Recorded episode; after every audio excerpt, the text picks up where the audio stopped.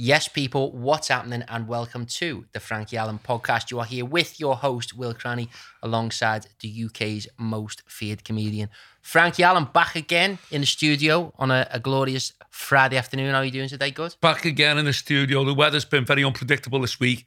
Been raining, stormy, windy. Then all of a sudden, suddenly, like today, goes sunny. So it's not that sunny. It's it's nice. It's a nice day. It's sunny, but it's not that warm. So we're inside now anyway, doing this.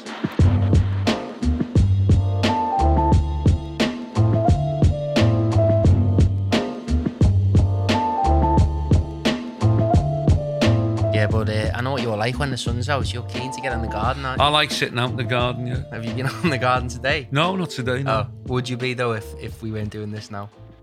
If it was a bit sunnier, I don't think it's really whether you can lie out in, is it? Okay. And uh, you've just been saying you're enjoying your, your orange squash. The orange just given us squash that we've got squash, yeah. Jacob Scott's here at the podcast studio is fantastic. And it's one of the best orange squashes that I've tasted, orange juice that I've tasted for a long time. Yeah. Well, are you into? Because you don't drink. People might not know that. Frankie Yeah. doesn't drink. Like, Okay. you- when did you stop drinking?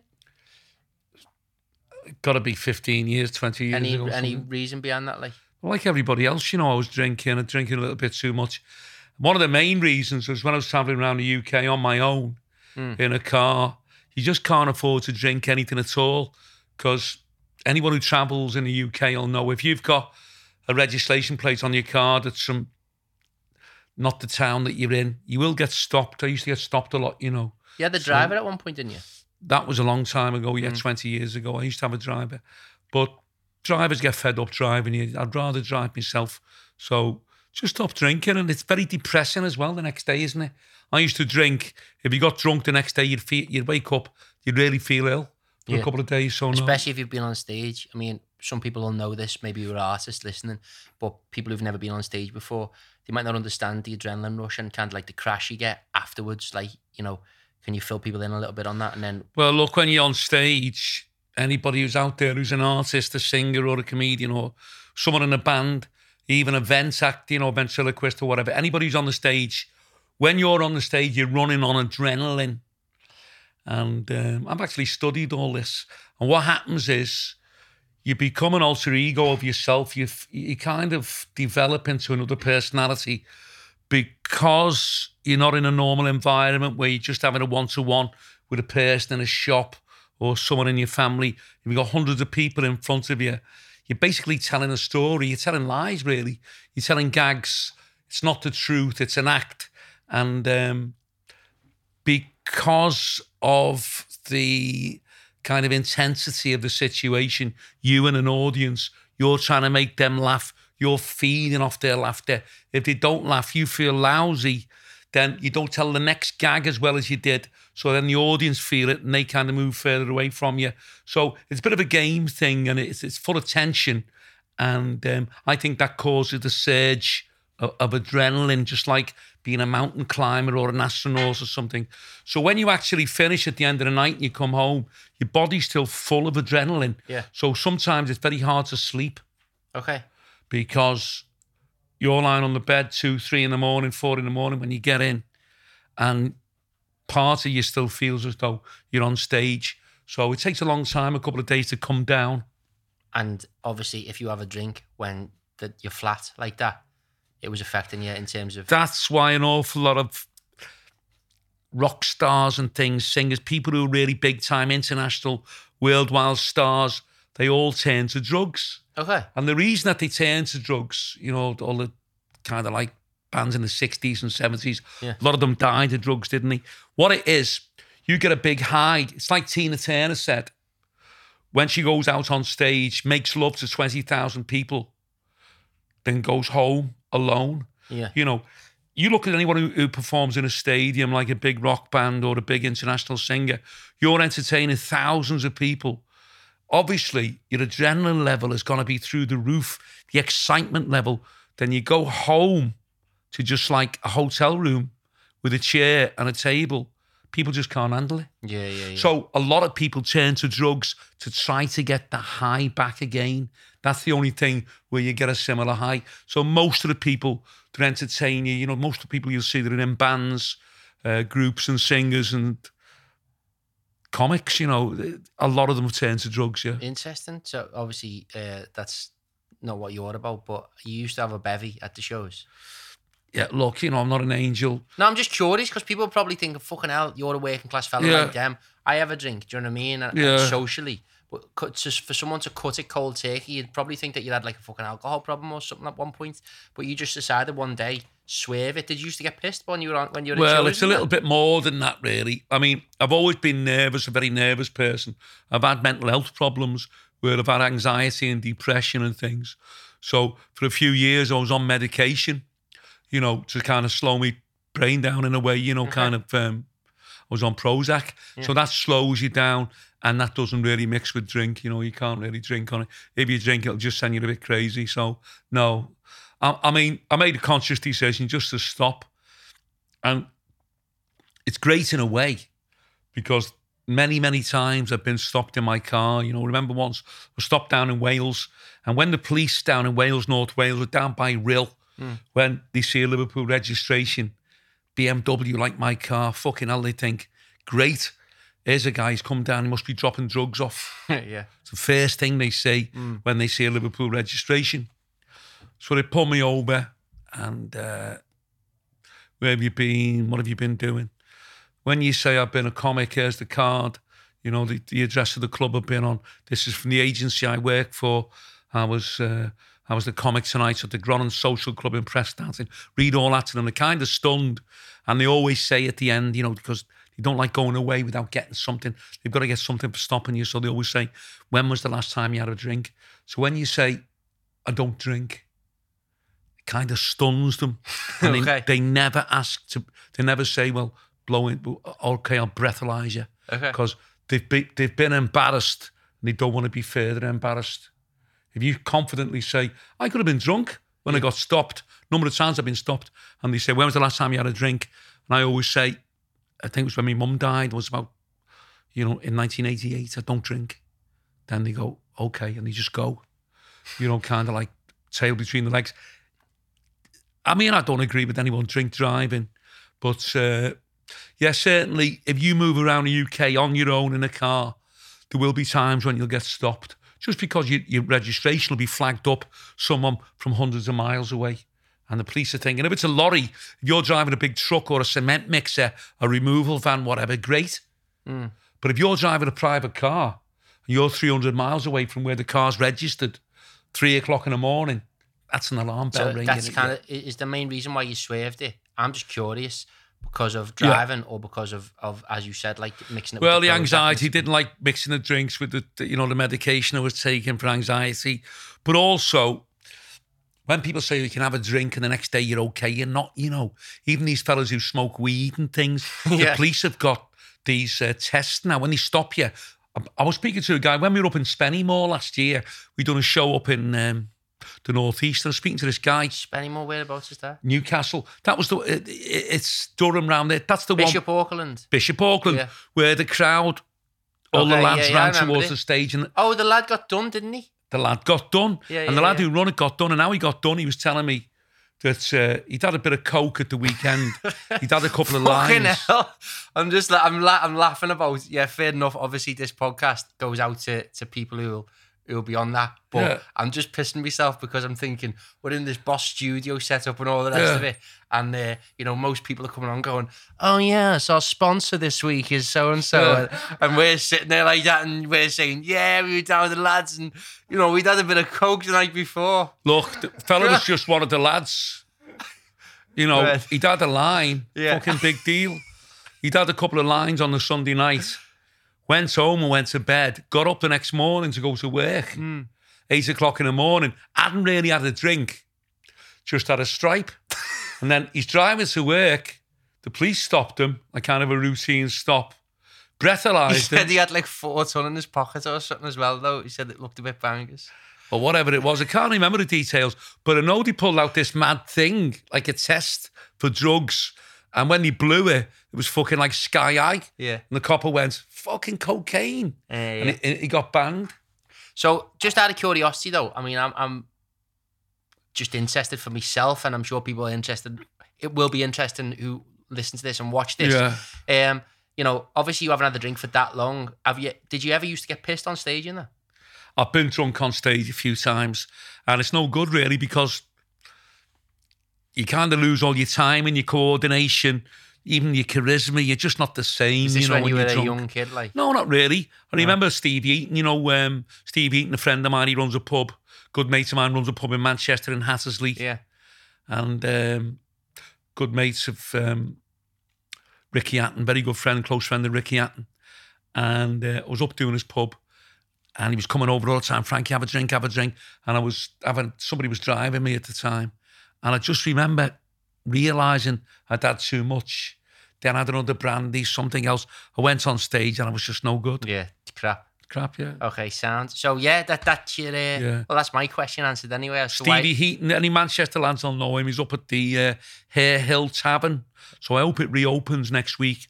I'll go and see him, Stevie, up a hill in Hattersley. He's a good lad. So on that note, you were talking about a sponsorship earlier. There's no sponsor for this podcast as of right now, but if you do want to sponsor the podcast, feel free to get in touch with us. The links will be below in the bio. And whilst there is no sponsor, if you want to support the channel, you can do with the link. Buy me a coffee in the link below in the description or in the show notes. Or if you want to support Frankie in a cool way, you can buy a memo from Frankie, which is basically what, Frank? The memo from Frankie Allen is either a greeting for your birthday or, you know, an anniversary or whatever, or to your missus or A video message, a basically. video message. You know, Yeah. I can even propose to your bird for you if you want, anything like that. But no one's ever asked me to do that. Yeah. 99.9.9% recurring is s- lads come on, they want me to savage their mates. Yeah, so yeah, well, let's give you a little example of it. So basically, Memo, much like Cameo, Frankie's on both platforms. You can go on either app. You can type in Frankie Allen, and um, you can basically pay for a video message, and Yeah. that message comes back to you within a week. But we usually try and get it to you within a couple of days. Twenty-four hour delivery if you want to get that, and there is an option to do it for your business. But let's say the message will come through, and it'll come through like Yeah. this, Frank. I uh, um my name's Dave and I've got a best mate called Joe and he's dead fat and uh, he smells Yeah. and uh, we've been telling him all week to get a wash but he won't wash and he won't exercise Okay. and he's walking around the house with a big belly so out what basically we get that through it comes Yeah. through to your phone or my phone we record the message back and the message is along the lines of what will you say So the guy's called Dave and the message is from Joe. uh, yeah either or doesn't matter I just come on and go, Dave, this is Frankie Allen, the UK's most feared comedian. Been speaking to Joe, told me a little bit about you. I believe you're a big fat cunt. Get yourself together, you fat twat. No wonder you can't get a fucking beard. Imagine you shagging a bird. It'd be just like trying to get a marshmallow in a money box. You fat cunt, you got knocked over during the fuel strike. When you said to the fella, why didn't you see me? He said, see ya. I didn't have enough petrol to go round you. You stupid fat cunt. And you're a smelly, dirty cunt. You're a scruffy, dirty bastard. The safest place to hide money in your house is underneath the soap. You're a filthy fat cunt. Get yourself together before it's too late. You fucking big, horrible, Humpty Dumpty fucking lump. Belter. Jacob's pissing himself here off, off camera. Uh, yeah, so basically, that that's that's what it's all about. And if you want to get a personalized video message like that from Frankie Allen, feel free. The link will be in the description or in the show notes. That was that was one of the best I've seen you do. That Really, yeah. yeah, it was decent. You're And getting was- good at it, aren't you? getting good, and that was a fictitious one.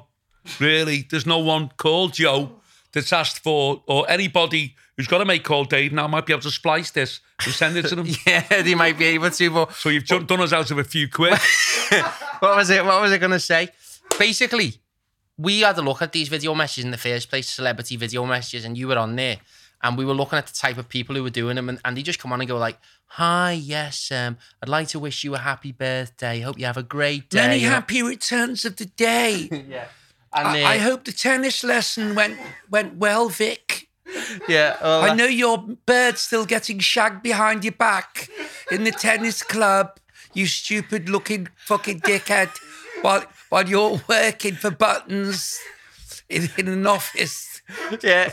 Oh, anyway, anyway, we see, we heard, we saw the messages that were very, very kind of like I don't know. They were ve- they were very above board, weren't they? Very and we above found a fella called Gilbert Gottfried, based in America. I'm sure people know who he is. He's Well, I'll famous. tell a isn't he? story Go about this Gilbert Gottfried because it's kind of me who discovered him, really. What it is, there's an American comedian called Gilbert Gottfried. And anybody who's ever watched any of these roasts, there's a roast. It's kind of um, a tribute to.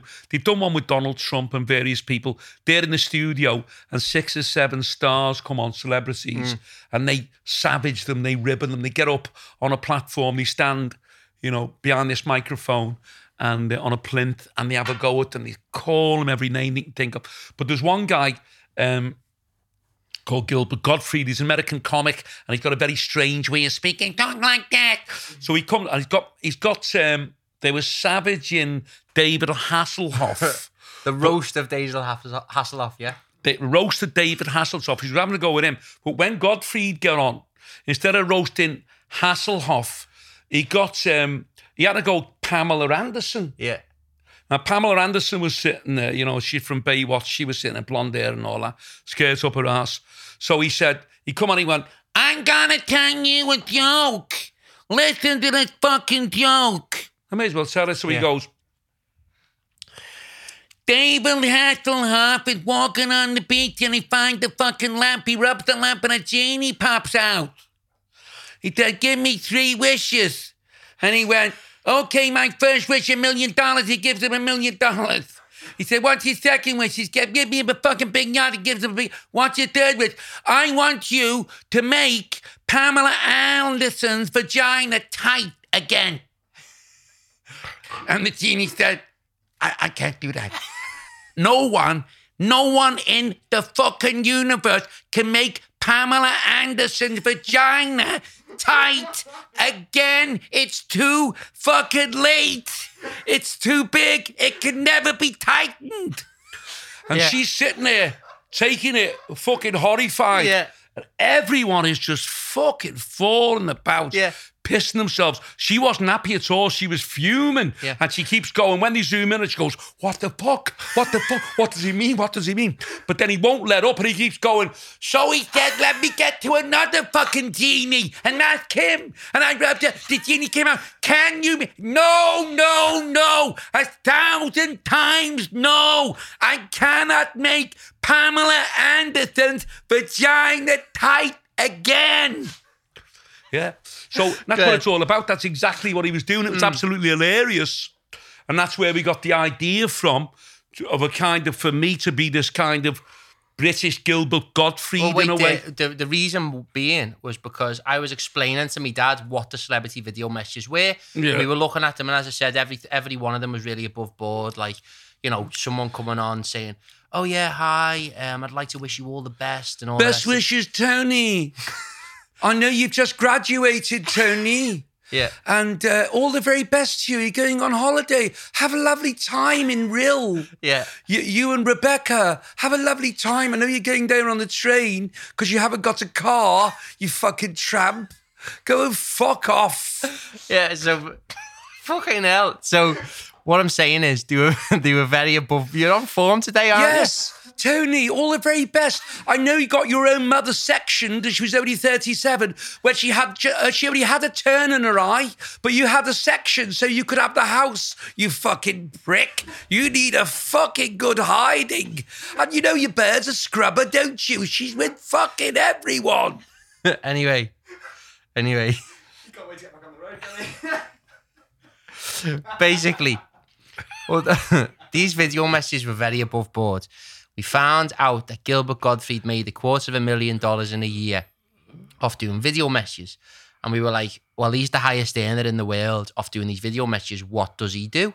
So he comes on, and as my dad's just just alluded to, he fucking savages people. So, as you said, we came up with the idea. Clearly, you must be allowed to do the same. We asked the companies, "Is this cool?" They were they were cool with you basically savaging people, Yeah, and that's okay what it's all it, about. it's so, very popular so now. now it's very popular, and uh, getting to the crux of it. As I said, there's no sponsor for this podcast, but if you would like to support Frankie and support myself, then you can click buy a memo from Frankie below. Well, look, it's great and it's what people want. And it's kind of a little piece of my act. It's very similar to what I do in the act. Well, it's anyway. interesting because what we found is a lot of the lads that come through. I mean, your core audience now is between eighteen and thirty-five. Yeah. Core audience really is between twenty-five and thirty it. And the lads that come on, have you noticed a change generationally in sense of humor based on what people react to in a Yeah. live show and what memos are like or the cameos are like or whatever comes through? Well, look, you know, I've always, this is kind of like uh, put me on a soapbox again about comedy. I knew my style of comedy, even though I wasn't successful for years. Yeah. I knew there was a market for it. I know what makes people laugh. And I particularly know what makes young men laugh. Yeah, but has that changed now? Because we were talking about Well, it hasn't changed. It hasn't altered since I was a kid. I mean, there's people coming on now, you know, for memos and things that are pissing themselves at being savaged. It's never really gone out of fashion. It's just never yeah, been. but the, it's more ruthless now, isn't it? It's a bit more ruthless, but it's it's not it's not kind of um, it hasn't been available. People didn't really know about it. Ah, a lot okay. of people, as we've explained before, a lot of people who come to see my shows, a lot of people get shocked. It's a shock factor because they've never seen anyone like me. Yeah. Although a few years ago, there were quite a few comics like me, but they've all kind of died away or been too scared to do the material or too frightened to pick on people. I mean, don't forget, we're living, it's kind of like, as, as we said before, even with material, we're living in a world, you know, it's a kind of a war, isn't it, with with PC against mainstream, you know, freedom of speech kind of thing. There was a, there was a thing on the television this morning, one of those morning shows, won't say which one it was, saying that Blackpool have banned lap dancing clubs. There's no lap dancing clubs in Blackpool Why? because they say it's it denigrates the image of a woman. You know, it's fucking terrible. It's disgusting. You know, a lot of the girls that I used to work with in the lap dancing clubs Yeah. when I did shows, you know, in the X in the City lap dancing clubs, they earn fucking good money. Yeah. You know, and they raised kids on it and everything. It's it's a way, especially nowadays. Why are they taking this away? They've got this kind of like idea in their head. There must be social change, but you don't see the results of what they're doing to people. They're literally taking bread out of people's mouths. You know, they're starving people. These poor girls, girls working in lap dancing clubs. This girl was saying, "Oh yes, they get burnt with cigarettes. They get beat up. Who the fuck's beat them up? I've been going to lap dancing clubs all my life, working in them. You've got security on. You've got over five or six doormen on bouncers. Nobody can touch any of the girls. The girls do a dance on a pole. They get paid at the end of the night and they go home. They earn a good living. What the fuck's wrong with it? You know, we're in this culture now where every little aspect of your life is under scrutiny and people are interfering with it all the time, saying, don't say that, don't do that, we'll tell you what to do. And that's why, you know, I don't want to get into politics again, but that's why Labour Party haven't done very well. They've lost touch totally with the working class people who used to vote for them, and they've been taken over by this kind of like um, radical Woke. Bourgeoisie, woke way of thinking. And they still can't understand. They've lost three elections. They still can't understand why the electorate, the people of Britain, don't think that the way they think. Even when people voted to, to leave Europe, Brexit, they started saying, you didn't know what you were voting for. Yeah, yeah, yeah. I mean, what the fuck is it all about? Who are these people? Anyway, let's get off the soapbox and have a laugh again. I was I was enjoying the first part. I like it when you go on a tangent, and I'm sure people love Yeah, it. but you shouldn't wind me up because you know I've got very strong feelings about that. But to get back to the to, to the, what I didn't even mention was- it, did I? What you were saying about uh, as as people, you know, has it got a bit more ruthless to people like being All savage? I asked was to people, uh, do young people have a more ruthless sense of humour? And you started talking about the Labour Party. No, And then no, said, get- "Don't no, wind hang me on, up." No, I'm Go go- on. uh, no, hang on, don't embarrass me again. You're always trying to make a fool of me when we do these. I'm not. You're smashing No, it. hang Go on a on. minute.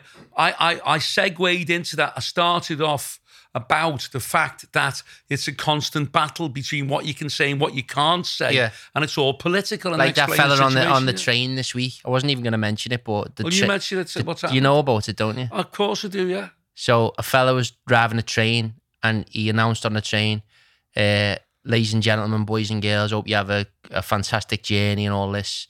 And some fella kicked off saying it wasn't inclusive. And it's just they need people It's to be just more inclusive. unbelievable. You can't believe it. Even going back five years ago, some of these things that have happened, like that thing on the train, if you would have said that, you know, live on television, people would have thought it was a comedy show. What you you can't. Well, it's just unbelievable. It's Oh no, no, no! But what, what what what you're saying is it's gone that woke on PC to the point where like clearly the driver of the train is not trying to be like alienating anyone. He's just trying to be ab- Fucking be just saying, boys and girls, lads and ladies, whatever, you know. Fucking, that's unbelievable, isn't it? ladies and gentlemen's band. You can't say ladies and gentlemen in a You in can't say ladies and gentlemen. no Why? because it's you know it's not inclusive. They say So what you say? What's happening. I mean that's what I say. What the fuck is going on? Mad innit? Anyway, But anyway, off off the uh, we'll get off the soapbox now and back to normality. Something that I was buzzing off this week that I think is really cool, and we always talk about how uh, you know you've been shocked over the last twelve months to the amount of people who've been sending messages through and stopping you in the street, and we keep getting stopped all the time, which is fucking unbelievable. And like, thank you to anyone who stops us because it's really sound. And if you do see any of us knocking around, uh, probably recognize Frank a lot more than you will me, but still say hello and, and say what's happening. It's, it's always cool to to see some people who watch the stuff. Um, but you got stopped this week by sixteen year old lads. Is that right? yeah, Did you get a shock by was- that? Go yeah, on. it was kind of uh, strange, really. I was just in a cafe or outside a cafe, I should say, sitting outside with a mate of mine, young Dave, as uh, probably Legend. young Dave from the vlogs and the uh, whatever. And we just sitting outside. I saw these two. It was in West Derby in Liverpool, and these two kids, must be about fifteen or sixteen, school uniform, young boys, came along. The fella said, "Frankie Allen." I said, "Yeah." I said, uh, "Can we have a picture?" And so on. I didn't really know I had a fan base of fifteen-year-olds, but apparently I have with this TikTok thing. Oh, is that what he said? No, he didn't say TikTok, but I'm presuming it's Yeah, TikTok. yeah, yeah, yeah, yeah. Yeah. That's what I'm on to. Well, to be fair, you've got about 700 followers on TikTok, and I haven't even posted anything. So I'm gonna have to get on that. Get onto think- TikTok and it a- might blow up, yeah. Is fucking hell? You're the one leading the boat here, telling, telling us to uh, get on TikTok. Good on you. How, how times have changed. Oh, what the fuck's this? What do you mean? What are you going on about? How times have changed? Like, I'm, what I'm saying is, you never even used to know what social media is. Now you're telling me to Yeah. up me TikTok game Only because I've looked on TikTok and I've seen there's a lot of stuff on. of you. Yeah. Is there actually? You sent it to me, Will.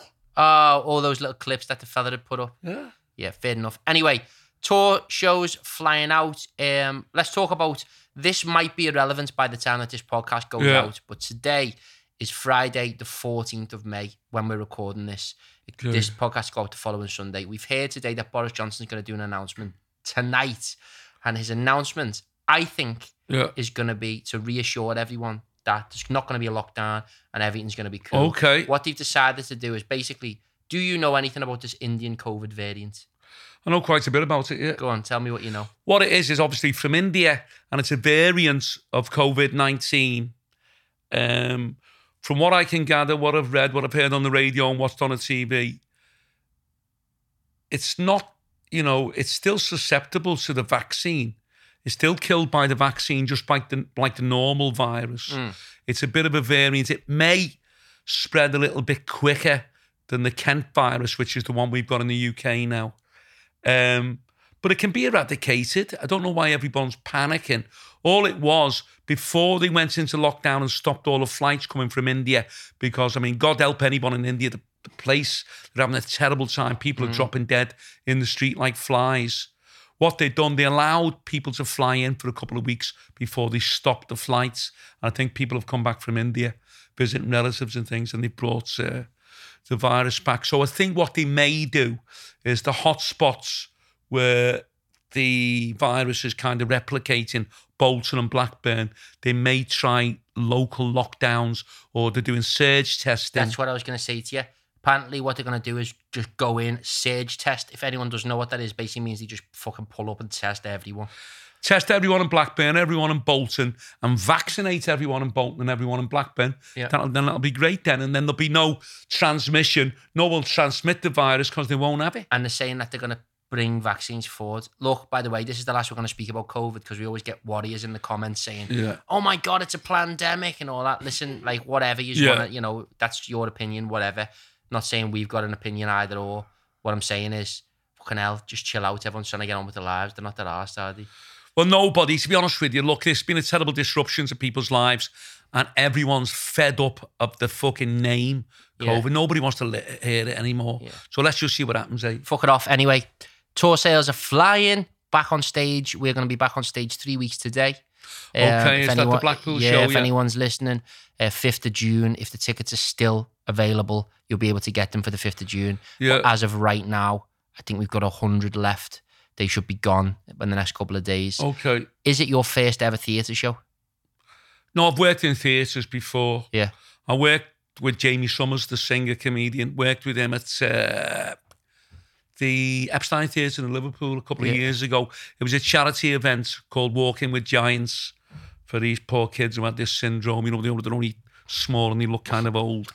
Um, yeah, I've done a show there. So I've worked in theatres, but obviously it was the first Frankie Allen show I'll do in a theatre, yeah. Brilliant.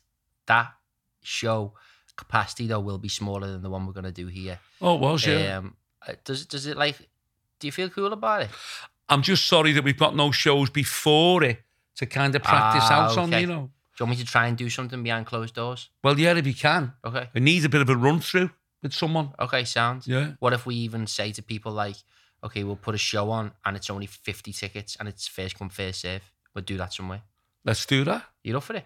Of course I am, yeah. Okay, and I'll put them on sale and just say like in 10 days' time or something. So if you're watching this, I might even just do like a 30, Frankie Allen 40. unplugged kind of thing, yeah. Yeah, yeah, yeah. Just a, just a, a really, really. Just so I can get back in the swing of actually doing a live show. So obviously you'll be there and you might be able to say, oh, he's, he's, you were no good. Don't drop that routine or Yeah, yeah, anything at all. Yeah. But to be thrown after 18 months of not working, thrown to the lions on a show in a theatre, it's going to be difficult. especially when you've never really done theatres before. But I understand your concerns. So, um, yeah, all the all the shows are flying. I'm really, really, you know, quite uh, enthused by that, and like, you seem like a little bit chirpier in your spirits. Are you buzzing to get back? yeah, Ian, it's been a long haul, hasn't it? I mean, the first few months of lockdown, I started thinking, you were watching the TV and people were talking about in the long term, this fella came on, he said, this lasts any length of time, people will have mental problems. And I thought, well, what a load of rubbish, you know. All right, you're off for a few weeks, but it has lasted so long, you know, a ridiculous time, really. People are beginning to get very depressed and anxious and things. And you can't really see a way out. I'll be glad to get a couple of shows behind us, make me feel more confident that we're getting back to normal. Brilliant. So, first show back, eager to go, Blackpool. And, um, you know, if you do want to come to any Frankie Allen shows, the link will be in the description. So, yeah, buzzing off this podcast so far. You seem to be on form today. What's What's been happening? How have you spent your day? Why are you in such a great mood? Well, not really. Just done the normal things. I went met Dave up in West Ham, had a coffee with so wait there. Fill people in foot right from top Yeah. to bottom. What's your day looked like? I'm just curious. I woke up early, had something to eat, take away, bacon sandwich, coffee, came back home, watched a bit of TV, then went to meet Dave, my mate, young Dave, met, went to meet him in West Derby and then we had a coffee there. Then I came up here, nothing really, I've done nothing. Just chilling out. Anything going on this weekend? No, there's nothing going on. No? Just, yeah, just quiet. Anything going on over the next couple of weeks? Or Well, no, just looking forward to the show, just waiting on the show, that's all. If we can get a show before, you know, where we can rehearse, that'd be great. Or even if we can just get a rehearsal room or something, you know. what, what could we do in a rehearsal room? Do you reckon? Don't know. Is it, I, I'd rather do a live show with a bit of a crowd. some yeah, kind of yeah, crowd. yeah. Smaller one. Mm. Ideally, how many people? Whatever you can get. Well, I don't know, 40, 50, that'd be great, yeah. Sounds okay. Just on another note, I wanted to say a massive thank you to people who have been messaging me this week. Um, we've had a lot of comments of people who are saying, you know, uh, during the bleak times, I was always tuning into the live videos, which, if anyone doesn't know, we do a live video on YouTube and on Facebook on a Monday night at 7 p.m. At one point, we were doing those, those Monday, Wednesday, and Friday every week. And we didn't realize at the time, but it seemed to have helped a lot of people. Um, it certainly helped you as well. It helped a lot of people get through the uh, the lockdown. People really fed up and cheesed off. They couldn't go out. So if you can't go out, obviously anything that you can watch on a TV that's interesting or anything on your phone, and they can interact with us, which is a lot better than watching something on telly. So I didn't realise, but it helped me. It was something for me to look forward to. And with the memos as well, it was kind of like working. Yeah. It's like doing a show, like coming here today in the studio, doing this podcast is like put on a par with doing a show in a club. On a par? Well, not on a par, but it's something, isn't it? You know, Yeah. I'm entertaining. Yeah, yeah, I've got a mic in front of me. I'm speaking. yeah. So you know, you can kind of like equate it with that. Yeah. Yeah, certainly. Um, and what I, what made me think about that is basically a lot of people were saying, you know, during the bleak times, you helped us out, blah blah blah, and you know, they're massively appreciated. But the tone of everyone was, "I'm back at work now," or you know, thanks, you helped me out in, in the dark times, but now we seem to be coming to the end of this. Now, as I said, we're not going to talk about COVID and all that shit anymore, but there's countries that you can go abroad to now. Not that you're going to go abroad, but um, it seems to be everyone's a lot more optimistic. Everyone's a lot more positive. Are you? I think a lot, lot of people. I mean, uh, obviously, a lot of people have been vaccinated. I think the total figure is 50 million, pe- 35 million people who've had the first um, vaccination, and 15 million people have the second. So really, and, and you, you kind of kind of covered really with the first vaccination. I mean, you got vaccinated yesterday. You know, so it's great. So it makes you feel a lot better. And obviously, the virus can't transmit once people have been vaccinated. So it looks as though, and I feel as though things are getting back to normal slowly Yeah. don't you? Just the atmosphere, the general atmosphere when you're walking around. Don't forget, it was only a year ago when during the lockdown we had some shows, socially distanced shows to do, and there was very kind of like miserable atmosphere. But now, now it's uh, it's great. I'm very optimistic really for the rest of this year and for the future. I think things are going to go great. Brilliant. And as I said, massive thank you to anyone who's been sending those messages to. So, seeing as Frank has got nothing going on this week or has had nothing going Yeah. on this week, or have you got anything anything that you can pull out the act? Because if not, we'll mean. talk about what, what's new with me and what's been happening with me, and you can maybe react to that. Well, go on, talk about you. I, I mean, I'm just like, what, what the fucking hell? This is what I, when people come and stop me in the street and say, Frankie's, you know, uh, have a picture and all this. Uh, somebody stopped me in a fucking shop. I said, what are you doing in here? I said, I've come to get a bottle of milk. Yeah, yeah, yeah. You know, I don't live in Beverly fucking Hills. Yeah, yeah, yeah. I'm living the same life that I've always fucking lived. Or as a bit of a fame through my viral video and I'm doing well on the clubs. But fucking hell, you know, but people's minds, it's fucking crazy. So I'm just doing what anybody today in your life, what you've done, so I've probably done the same thing. I've got up, Bit less. had a bath, had a wash, had a lounge around, bit less cleaned up, done a bit of washing, went out. Probably done a lot less, yeah. nice one. So yeah, I'll fill you in on what I've been up to then. What have you been up to? I've been um I've been reading Matthew McConaughey's new book. Oh, yeah. Yeah, you into Matthew McConaughey? I know Matthew McConaughey. He's a good actor, He's he's a really good actor. but I- I'm not, I don't really know much about him. Well, he's got this book called Green Lights. So I don't, I don't, I don't read books. I listen to books. Right. Maybe you'd be into this. I don't know. Do you read? Do you read books often? I, I used to read an awful lot, you know, but now I don't really read. I like watching um, forensic detectives and things on the TV. Okay. That's my thing. How Yeah. criminals are caught and DNA and all that stuff. I love all that. Yeah. Heavy. I didn't know that. Yeah, yeah. Okay, so I, I listen to books all the time. I don't really watch telly, me, but I listen to books. And I'm, my latest book is Matthew McConaughey. It's called Green Lights. Okay. Basically, he's written journals for years, every day. Um, you write? Do you write a journal? Have you ever written No. one? No. I write one myself. I can't like- write or read. banter. Anyway, I, I, I, I, I write a journal every day.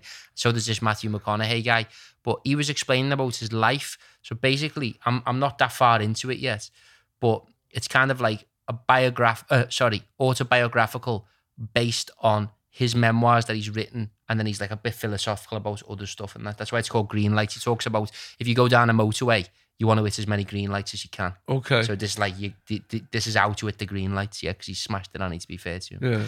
so he went over to Australia when he was seventeen. And I was laughing my head off because he's like this proper cool kid in school in America in Texas, but Texas is a bit like like kind of like, Hillbilly it's kind a bit of. like a. Liverpool vibe, though, don't you think? Yeah, to the kind of like. Uh, Very working class. It is, yeah. It's a bit Yeah. rough, yeah. Yeah. so he's like he's like the proper he's like the boy in this in this school, yeah, and he's smashing it, he's getting loads of birds, and he's got this truck and he's dead good looking and all the rest of it. And um, his mum said to him, What do you want to do? Like he, he, you fancy doing anything? And he goes, Well, uh, you know, I'd like to travel. So she goes, All right, do you want to be a foreign exchange student? So he bursts off to Australia, right? This family who were meant to be living in Sydney, yeah. But the He fella was staying with the family, yeah. yeah. the fella keeps driving. And What- he, keep, what do you mean? he keeps driving and he drives past Sydney. Ah. Yeah, and he keeps driving again, and he ends up in this village, like in the sticks in the middle of nowhere. And the fellas just who he's staying with is, you know, like a host family. And their son's gone over to live with his mum and dad, Okay. but Like an exchanger. but they're like proper weird to him. In what way?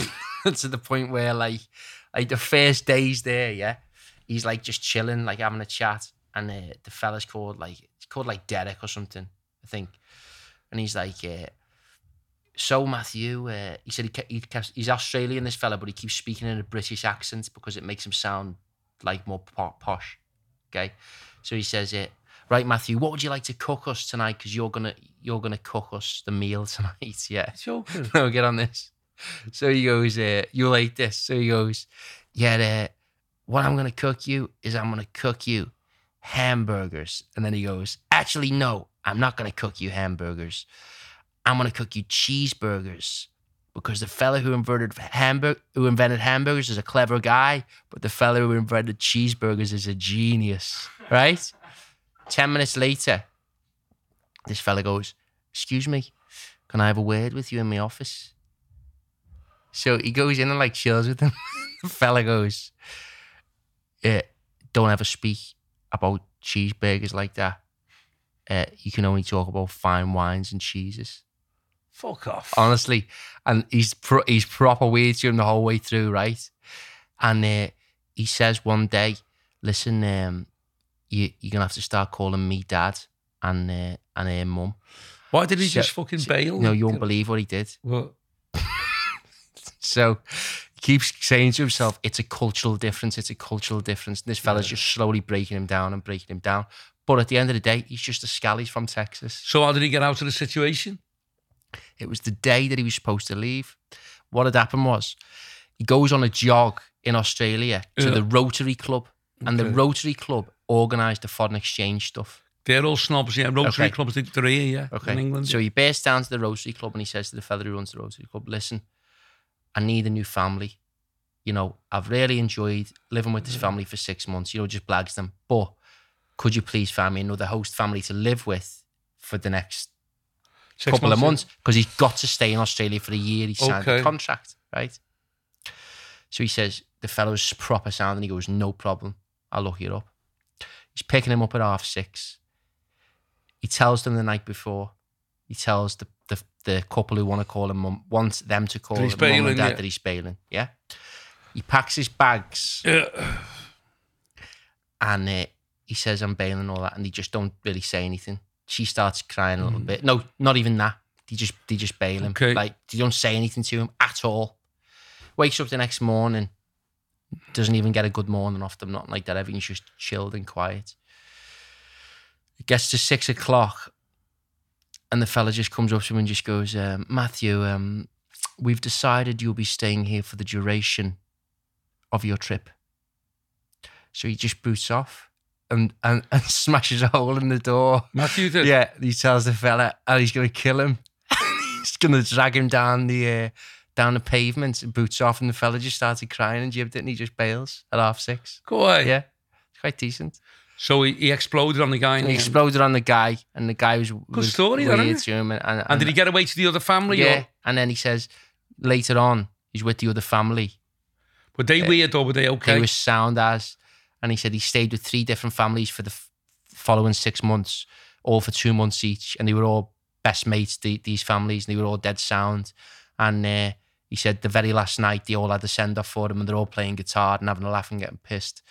And one of them just says, "How did you?" How did you cope with that family? And he goes, What do you mean? He goes, They're all fucking lunatics. Go away. Yeah. But anyway, I don't know what happens next, but bit of a mad story, like Matthew McConaughey. Good. It's good. It's interesting. interesting that, Well, you want to listen to his book then? I'll listen to it. It sounds great. I'll that. send you it. Yeah. So yeah, that's what's been happening with me. I'm boxing tonight for the first time ever. Well, I've done lad, yeah. snide boxercise class. Do you know how that this comes about? No. Okay, so I'm walking through town the other night. I, I goes out on a night out on the way home. I'm uh, I'm walking through the train station on the way back with my girlfriend and another couple, right? And do you ever get on that way, like when people are pissed and you hear them shouting behind you and you think, oh no. Do you get what I mean? You know, like when lads start being weird, Yeah, you think they're going to start a fight or something. kicking yeah. off. Yeah, kicking You know, off. like loud, Yeah, yeah. pissed with a crate in his hand. Yeah. So this lad's like, I heard him shouting behind. You're first on the bench press, aren't you, lads? You know, look at the chest on you and like that. So like I thought, oh, there we go. He's gonna kick off this fella, but he was just proper sound, and he knew he knew who you were. Yeah. I turned around thinking, oh, this is gonna kick off, and he was just like, all right, mate, I recognise you, and and all that. Turns out that uh, he knows you, he knows me, he watches the podcast and that. So shout out to uh, Loopy who's taking me boxing Oh, tonight. Loopy, yeah, you told uh, me about watching him. it, and I actually knew his Mickey in it. yeah, I actually knew his dad. Yeah. Yeah, his dad sadly passed away now, but I, but I knew his dad as well. Okay, I we hit it off. his dad, we, yeah. we hit it off straight away. So uh, he's a boxing coach, and he, he's taking me boxing on the pads tonight. Oh, for the first great. Is his name Mickey? Yeah. His name's well, I call him Loopy, yeah, but his, I, I think his name's Michael. Like, so I don't know if he gets called Mickey, but his dad was. I probably know him. I probably knew his dad. Yeah. Mhm. It's amazing. That just weird. A chance meeting with someone. Yeah, Next thing is you're boxing. yeah, because I just didn't go for it, Go for it. Yeah. and he was proper sound, and it was just a bit of weird synchronicity, and I've always wanted to try out boxing. yeah. Great. Probably be pretty crap like to start, but he's going to teach me from the basics. Have you ever done it yourself? No, I've never really. I'm a boxing fan. I'm a big boxing fan. Yeah. And worked in boxing rings, doing shows over the years. Thousands of boxing rings, um, which are a difficult crowd. It be a difficult audience. You've got four audiences surrounding a boxing ring. But I, I became, you know, I was very good at it in the end. I, I sussed it out and knew what, what to do in a boxing ring. I'm a big boxing fan, but I've never really put a pair of gloves on. No, Would you like to ever? not really. Too old now, but maybe I should have done years ago. But I'm, I'm only kind of like I'm not a big fella, so could never have been like, uh, you know, cruiserweight or heavyweight or anything like that. So might have been a welterweight probably. Yeah. Okay, decent. Yeah. So, I think that's a, that's everything to catch up with me. Like I've been, But that's a great I've story. been, I've been really, listening Will. to that book. I've been boxing. Well, I'm boxing tonight for the first time. I've been in the gym quite a lot, working hard, getting these shows on the road, and um, coming to a show I think near that's you very very soon. The uh, Matthew McConaughey thing. Yeah. I always he, he says it himself as well. The book is narrated by him. Okay. So that's why why I think it'd be unbelievable for you one day if you ever wrote a book about your life. I think it'd be boss. Yeah, I'll and you could do that. narrate it yourself. Narrate it, yeah. We could we could get in here and, and do the audio Let's do for it. Okay, yeah. Where would it start off? Give people a little bit of an insight as to what the book would be about. Would it have a happy ending? Well, the ending would be now. It's not ending. It's not ended. So I mean, the life end- hasn't ended yet. How, how far away the way through the book are you now? Do you reckon? kind of three quarters of the way Yeah. through. And it just it would it ends in whatever happens You'd next. have to, I'd start off Yeah. what anyone would want to be kind of like. You just skip through going to school and when you were a kid and whatever, like had one chapter or and something. get on to the fact that when I was 20, 19 or 20, the first time I went on stage, that's what people are interested in. What kind of reaction did I remember the first night I went on stage? It was the daytime, actually, the first afternoon. What happened when you first picked the mic up? That's it, yeah. so much like that Matthew McConaughey book, right? Yeah, So I've listened to like I don't know four chapters or something, or maybe two chapters even, or something like that. yeah. But that is a boss story that I've just said. That's yeah, a great story. It I want to stands out. to the rest okay, that, yeah. right, right. So if you were writing your book just off the top of your head now, Yeah. and it was like the first few chapters or something like that, are there any stories like that where w- people would go, "Fucking hell, that's mad that happened"? Well, look, Didn't you boot I- off I- in a in a pottery factory or something like that? people, I'll be honest with you, I'll have to do it because I tell people stories, things that have happened in my life, Yeah, and they literally don't believe it. You know, they don't believe that it's true. The true things that have happened. like can you just give me an example? Well, like when I was working in Germany, doing that show for the army, Oh yeah, and I'm telling a gag, and in the gag, the fella said, before you go on, don't do any gags about drugs. yeah, And I'm doing this, went on, I've done half of my act, I'm doing this silly gag about cannabis and the cuckoo clock. And the house got raided by the police, and midnight, while the police were searching the house, the cuckoo came out the clock and said, Hey man, it's the midnight hour. But he silly gag because the cuckoo was on weed. And I just mentioned drugs. And the next thing I knew, I was lying on the floor, like with this fella squeezing me head. Mm. He'd ran. He was this captain or some fucking thing in the army, like an army captain, didn't want me to say drugs, and he ran through the crowd and jumped on me. And it was a fucking big fight, and I was rolling over Okay. in this uh, sergeant's mess, in this officer's mess thing, this fucking show, with this fella trying to strangle me for, for saying weed. You know, Yeah. a lot of the stuff that's happened to me, you know, you wouldn't believe. It's very kind of like, uh, Is there any mad stuff though that you know? Obviously, that's before he was famous. So the the the, the Before beau- he was the, the beauty in that Matthew McConaughey thing, yeah, I think, is because like obviously he's a fucking major mil- film star now and he smashed it. yeah. But like thinking of him when he's just a no mark and some fellas being weird to him, and that's what made me laugh because I was like resonating with it because I was Yeah. thinking fucking hell, like I mean, I've got fella's just a loads of normal fella. stories of when I first started, I had no car. Yeah. So I had to get the bus, which you go down to Wales. I used to get the bus down to Wales, this uh, Crosville, it was called, bus service, Yeah. which I used to try to get a lift home off the band.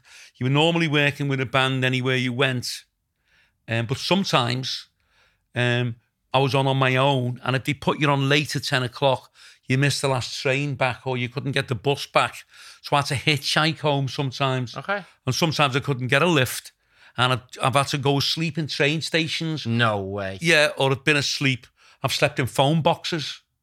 How do you sleep in a phone box? Just had my coat with me and my suit that I was with and stuff. You are messing. No, and just got in a phone box and just kind of like laid there till the next morning. Fell asleep till seven o'clock till the buses started. And I've even, like, I shouldn't really tell you this, but I've even kind of like seen cars parked up when I couldn't get home, a bit lost. remember being lost once in, uh, well, not lost, I'd done a club somewhere in Shropshire, right out in the countryside. Yeah. And when I got in there at seven o'clock, I was trying to get the guy to put me on at eight o'clock so I could get the last fucking train at 10 o'clock back to Liverpool, you know, get a taxi to the station. And you wasn't going to do it really. But the crowd came in late. There was nowhere for me to fucking stay. Um, this particular night, I slept in the dressing room of the club. I've done that before. Stayed in the club overnight That's smart. you know, till the next morning. Did they know you were it- there, yeah, of course. Yeah, it was a bit warm. Stayed with people, stayed in people's couches. I've been like freezing cold in the middle of nowhere, thinking out couldn't get a lift for hours, and then I've seen a car and I've just opened the back of a car, Hmm. the back door of a car, the back passenger seat, and just got in and gone to sleep Fair enough. till the next day. And just chilled in the back. Just chilled in the back. I've done loads of stuff like that, you know, and uh, it is what it is. Do you it reckon if you wrote a book, Yeah. it, people would buzz off it? Do you reckon it Um, would be mad? Like, it's not like most people's lives. Is I think people find it hard to kind of like uh, things have changed so much over the years. People find it a lot of it hard to believe, but lot, but it's all true. I mean, I've been very lucky in some ways as well, with regard to. Uh, I had two shows booked one night. It was, only about ten years ago, and I didn't want to go to work. I looked out the window in the morning, fucking snow everywhere. I thought, fucking hell, I've got to get down to Macclesfield and I've got to get to Widnes, got to get to Widnes, then nearly kill myself through the snow trying to get to Macclesfield to do another show so I could make like 400 quid for the the night, money, yeah. two, two on double bubble and need the money at the time. And uh,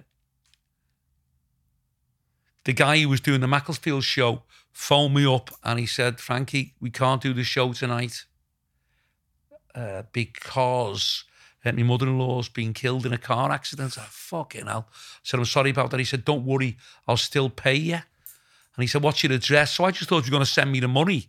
And then in the afternoon, about two o'clock, I was still lying in bed watching the telly. This fella knocked and it was like a fella, Royal Mail fella Okay. in like a postman's uniform. He was in a van and he, I had to sign for cash. Used to be able to send cash to people That's mad. registered mail.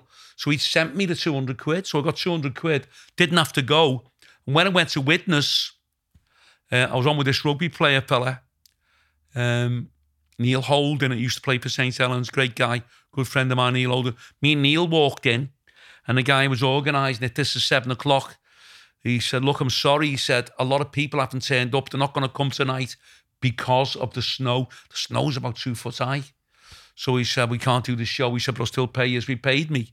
So all I did was drive to Widnes and drive back. I was back in bed by fucking 10 o'clock and I'd made £400 for the day. There you go. So little things like that can happen as well, good things. Matt, so look, conscious that we're uh, running out of time here. I want to say massive thank you to anyone who's been watching or listening. Do make sure you give us a five star review if you're listening on Apple Podcasts or on Spotify. If you're on YouTube, make sure you give us a thumb up and get yourself subscribed. Link will be in the bio. Two, if you want, you can buy us a coffee just to be sound. A lot of people have been doing that. Or if you want Frankie to roast you on Memmo or Cameo, the links will be in the description for that too. So before we go, fill people in. Coming up on on tour soon. You can get your tour tickets. Yeah, look, What's the tour show going to be like? have a look on the have a look on my website and you'll see we're touring all over the UK. All over the UK, we're gonna have some, some fantastic nights. The first show is in Blackpool on the fifth. It's Saturday, the fifth of June, and we've still got some tickets left. So get your tickets because they will all sell out. So uh, all the very best, and we'll see you all then. Thanks for Jacob for letting us use the studio, and thanks to Will for organising everything as usual. Nice one.